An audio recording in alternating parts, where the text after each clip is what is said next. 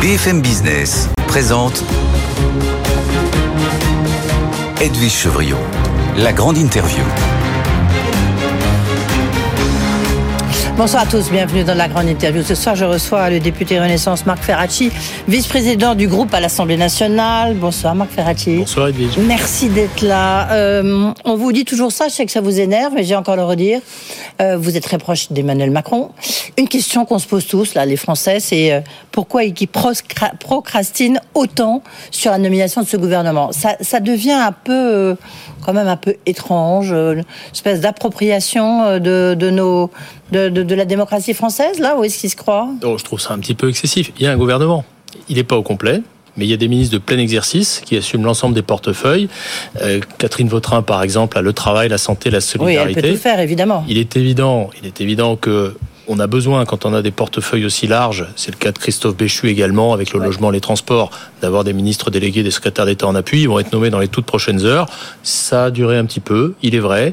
Et j'ai une petite pensée euh, pour ma part pour euh, les membres des cabinets ministériels concernés qui sont dans une forme d'incertitude. Cette incertitude va prendre fin dans les, tout prochains, dans les toutes prochaines heures. Et je pense qu'on va pouvoir véritablement euh, mettre tout le monde au travail. Oui, mais moi j'ai aussi une pensée, pardon, pour euh, les, les, les, ministres, les, les, ministres délégués, ceux qui étaient ministres qui ne le sont plus, qui vont peut-être être ministres délégués, les, les secrétaires d'État, ils sont en l'air comme ça. Depuis, euh, depuis 22 jours, ils sont en l'air. Euh, rien, enfin, je veux dire. Euh, il y a eu des périodes. Ce sont des êtres humains. Il y a eu des périodes, tout à fait. Mais je, encore une fois, j'ai de l'empathie pour eux. il y a eu des périodes un petit peu longues entre l'annonce d'un changement de Premier ministre et l'annonce du gouvernement. Oui, C'était oui. le cas au moment où Elisabeth Borne a été nommée première ministre, oui. par exemple. Bon, euh, c'est aussi inhérent à la vie politique cette incertitude. Non, non, non c'est inhérent à Emmanuel Macron. Il faut quand même, il faut quand même se dire que euh, lorsqu'on est en politique, on gère des incertitudes. La première des incertitudes, vous savez, c'est d'être élu, de ne pas être élu. Et euh, quelque part, eh bien, on est face à ce genre de situation tout au long d'un mandat. Je pense qu'il faut rester serein. Et encore une fois, les annonces seront faites dans les toutes et prochaines Et pourquoi c'est si long Il y a un désaccord entre, euh, je sais pas, entre le Premier ministre et le, et le président de la République? Ah mais ça, je, je, j'ai peut-être une proximité avec le président, comme vous le signalez, mais je n'ai aucune information et je suis un membre du Parlement qui regarde sagement, qui attend sagement que les annonces du gouvernement soient J'espère quand même que le vice-président du groupe Renaissance à l'Assemblée nationale est quand même un peu tenu au courant de l'avancée euh, de la, de la, formation du gouvernement, non? Un petit peu, mais pas beaucoup plus. Vous ah savez bon. que euh, des journalistes très bien informés comme vous pouvez l'être. Euh, décidément. On va parler de, de, plein emploi, on va parler de désmicardisation de la France. Vous avez fait des propositions vendredi un peu, un peu choc. Euh, on va y revenir, euh, Marc Ferracci. Une question, le dialogue social, Patrick Martin, qui était ce matin le président, le président du MEDEF, qui était ce matin euh, l'invité de la matinale, disait le dialogue social, il est bon en ce moment. Donc il, il faut aller doucement, il ne faut pas provoquer. Vous, vous arrivez avec des chiffons rouges en disant voilà ce qu'il faut faire. Non, j'arrive pas avec des chiffons rouges. Euh, je joue mon rôle de parlementaire sur... et j'essaie de nourrir le débat. Ouais. Les partenaires sociaux et le dialogue social interprofessionnel, il est très actif et il est d'ailleurs très actif parce que le gouvernement a demandé aux partenaires sociaux de négocier. Vous savez, mm -hmm. ils sont en train de négocier sur quatre sujets très importants l'emploi des seniors, les reconversions professionnelles, l'usure professionnelle et sûr. le compte épargne-toi universel. Ouais. Donc ça montre bien, eh bien qu'ils ont euh, cette liberté de négociation. La négociation va se terminer vers le mois de mars et ensuite, nous parlementaires, eh bien euh, nous aurons l'occasion de transposer de manière la plus fidèle possible ce que les partenaires sociaux auront négocié et nous le transposerons dans la loi avec un projet de loi. Donc le dialogue social euh, est en bonne, euh, est, est, en bonne santé est... en France et la négociation qui a lieu en ce moment le montre. Alors, sur le, le président de la République, lors de sa conférence de presse, il a dit qu'il fallait durcir la, la, la, réforme de l'assurance chômage, donc il fallait un peu la, la remettre sur le, euh, sur le bio. Est-ce que, euh, est-ce que pour vous, c'est vraiment la, la clé de la clé du plein emploi? C'est pas une potion magique, c'est un levier parmi d'autres pour créer de l'emploi ou pour favoriser le retour à l'emploi des demandeurs d'emploi. On sait bien que ça n'est pas la seule, la seule solution. Mais euh, aujourd'hui, les règles de l'assurance chômage ont connu des réformes importantes. En 2019-2021, on a changé le mode de calcul de l'allocation pour éviter d'inciter les gens à faire des contrats courts et à revenir au chômage. On a introduit d'ailleurs un système de bonus-malus dont une évaluation récente a montré qu'il produisait des effets puisque les entreprises qui sont soumises au bonus-malus utilisent moins les contrats courts. Donc ça, c'est des éléments importants. Et puis on a fait une réforme en 2023 qui a consisté à diminuer les durées d'indemnisation quand la situation du marché du travail va bien. Est-ce qu'il faut aller plus loin? Il y a un sujet spécifique qui est le sujet des seniors. Oui. Alors attendez, moi je voudrais qu'on vous faire écouter Patrick Martin, donc le président du MEDEF, euh, ce matin, euh, sur le, plein emploi. Mhm. Et lui, ce qu'il disait, c'est que la réforme de l'assurance chômage, c'est un des moyens, mais pas que. Il a besoin qu'on remette un peu de pétrole dans la machine, dans, dans l'économie. On l'écoute et après, vous nous direz si vous trouvez qu'il a tort ou pas. Patrick Martin. Euh, on voit bien, on voit bien que euh, l'État, euh, derrière un discours qui reste pro-entreprise, s'interroge sur un certain nombre de dispositifs qui, dans la compétition internationale et compte tenu de la conjoncture très molle, sont indispensables à la dynamique économique du pays.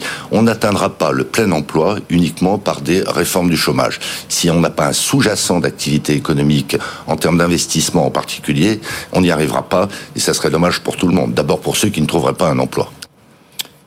Il a, qui est-ce qui a raison? Ah bah, Je souscris euh, à ce qui a été dit par Patrick Martin. Euh, la réforme du chômage n'est certainement pas, comme je viens de le dire, le seul levier pour aller vers le plein emploi.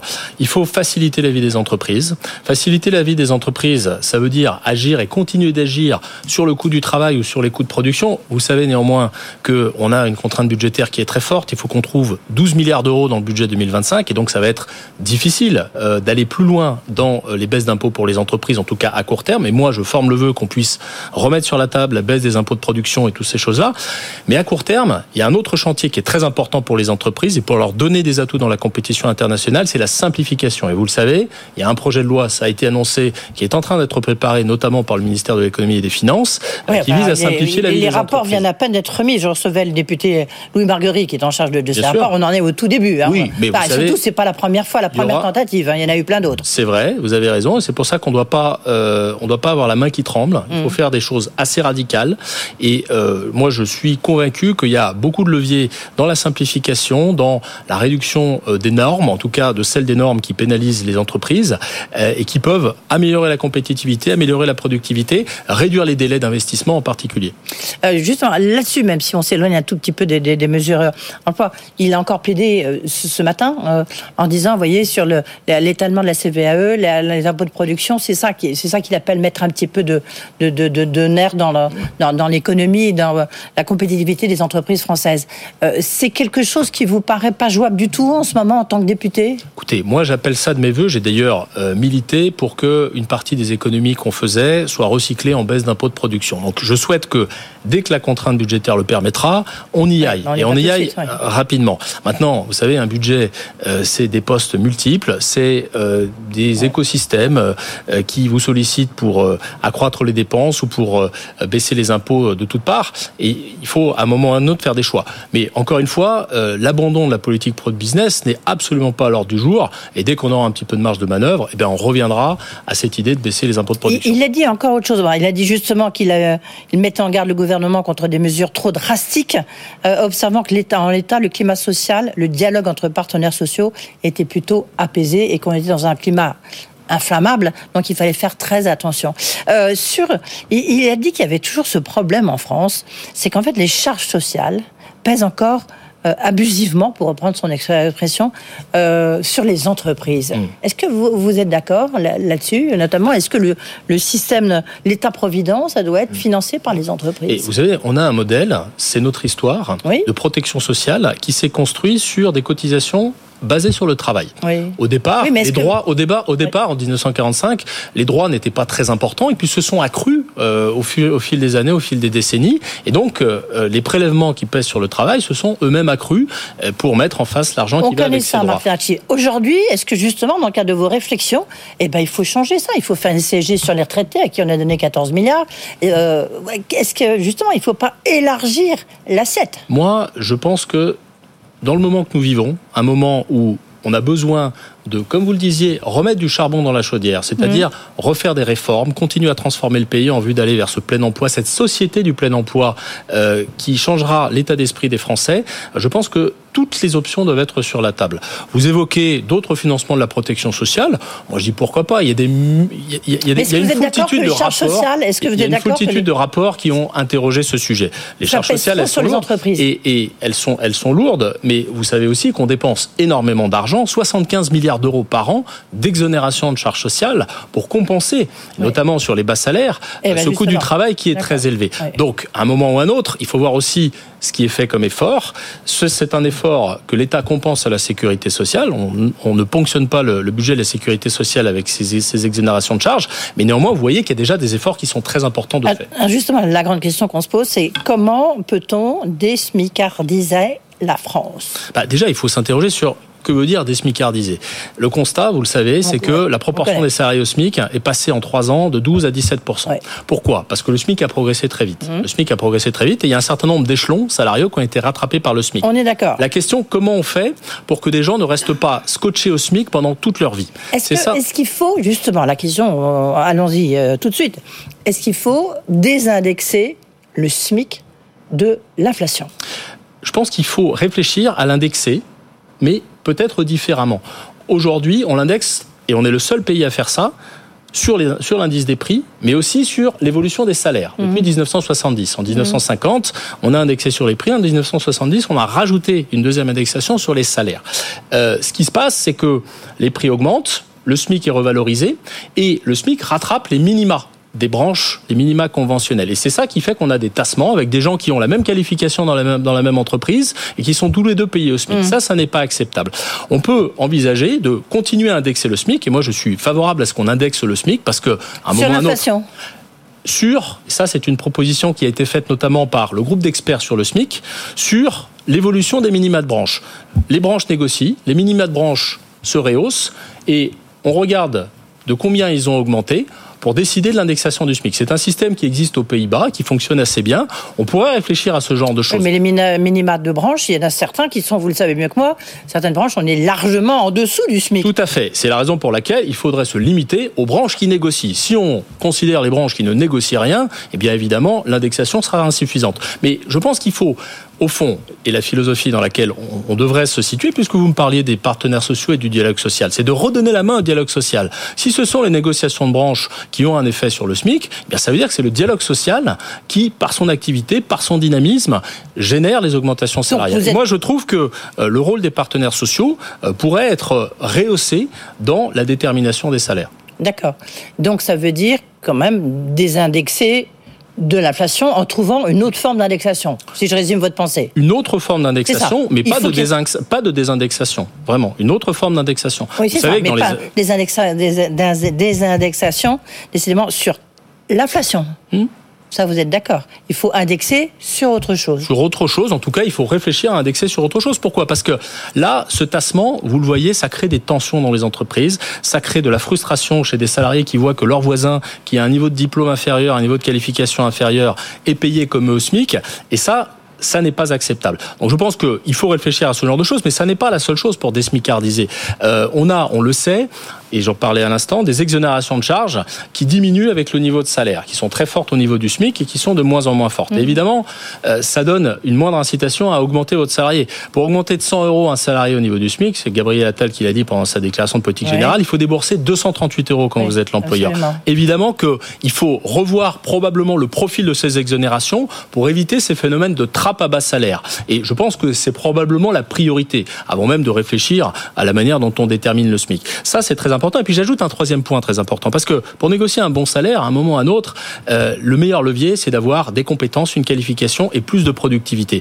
Moi, je formule une proposition qui est d'investir plus dans la formation des salariés les moins qualifiés, en mettant par exemple plus d'argent qu'on en met aujourd'hui sur leur compte personnel de formation et en faisant négocier les partenaires sociaux dans l'entreprise sur la question de la formation professionnelle, car aujourd'hui, il n'y a pas de négociation sur ce sujet. Est-ce que vous, maintenant avec un peu de recul, parce qu'en plus c'est vous, vous avez travaillé dessus, la prime d'activité, finalement, ça se retourne un peu contre les salariés je ne pense pas que ça se retourne contre les salariés. C'est un élément très important pour inciter à prendre un certain nombre euh, de, métiers, de jobs. Ah oui, mais d'où la qu'on ne prendrait pas. Ce qui est vrai, c'est que on a fait les choses comme souvent en France en silo. D'un côté, on a fait les exonérations patronales sur les bas salaires, et de l'autre côté, on a fait la prime d'activité. Et puis on s'est rendu compte d'une chose, c'est qu'à un moment, au moment d'augmenter le salaire au-delà de 1,2, 1,3, 1,4 SMIC, bah, il y a l'employeur qui dit, euh, moi, si je t'augmente, ça va me coûter euh, de l'argent parce que je perds des exos, et le salarié qui dit, bah, moi, tu sais, de toute façon, si tu m'augmentes, je vais perdre de la prime d'activité. Et donc, c'est cet équilibre qu'il faut qu'on revoie. Il y a une mission menée par deux économistes, Antoine Bozio et Étienne Vasmer, euh, qui est en train de se pencher sur le sujet et qui formulera des recommandations dans les prochaines semaines. Dans les prochaines semaines. Mm. Ok, rapidement, il nous reste peu de temps euh, sur l'employabilité des seniors. Vous proposez des mesures quand même assez radicales, notamment sur l'assurance chômage, en disant bah, il faut supprimer la filière senior. Mm.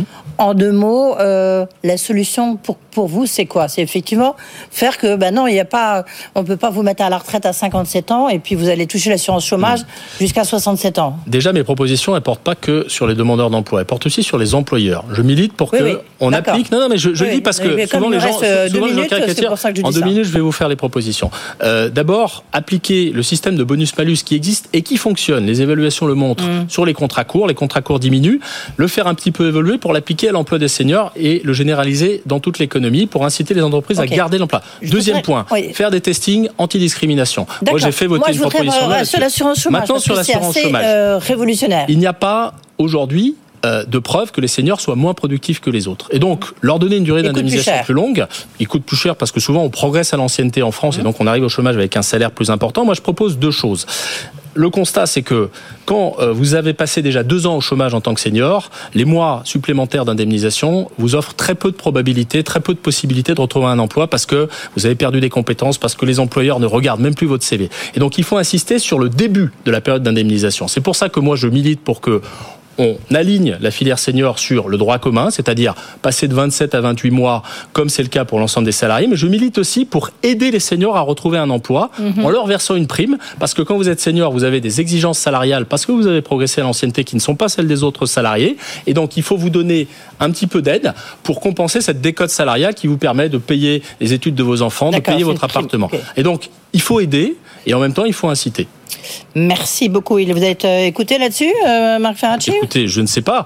Euh, j'espère. Moi, vous savez, je suis un universitaire de formation, donc j'aime bien nourrir le débat. On verra si les propositions trouvent un écho. Merci beaucoup. On n'a toujours pas, à cette heure-ci, on n'a toujours pas de gouvernement, hein, Marc Ferracci. Merci d'avoir été avec nous, vice-président du groupe Renaissance à l'Assemblée nationale, député, forcément. Merci beaucoup.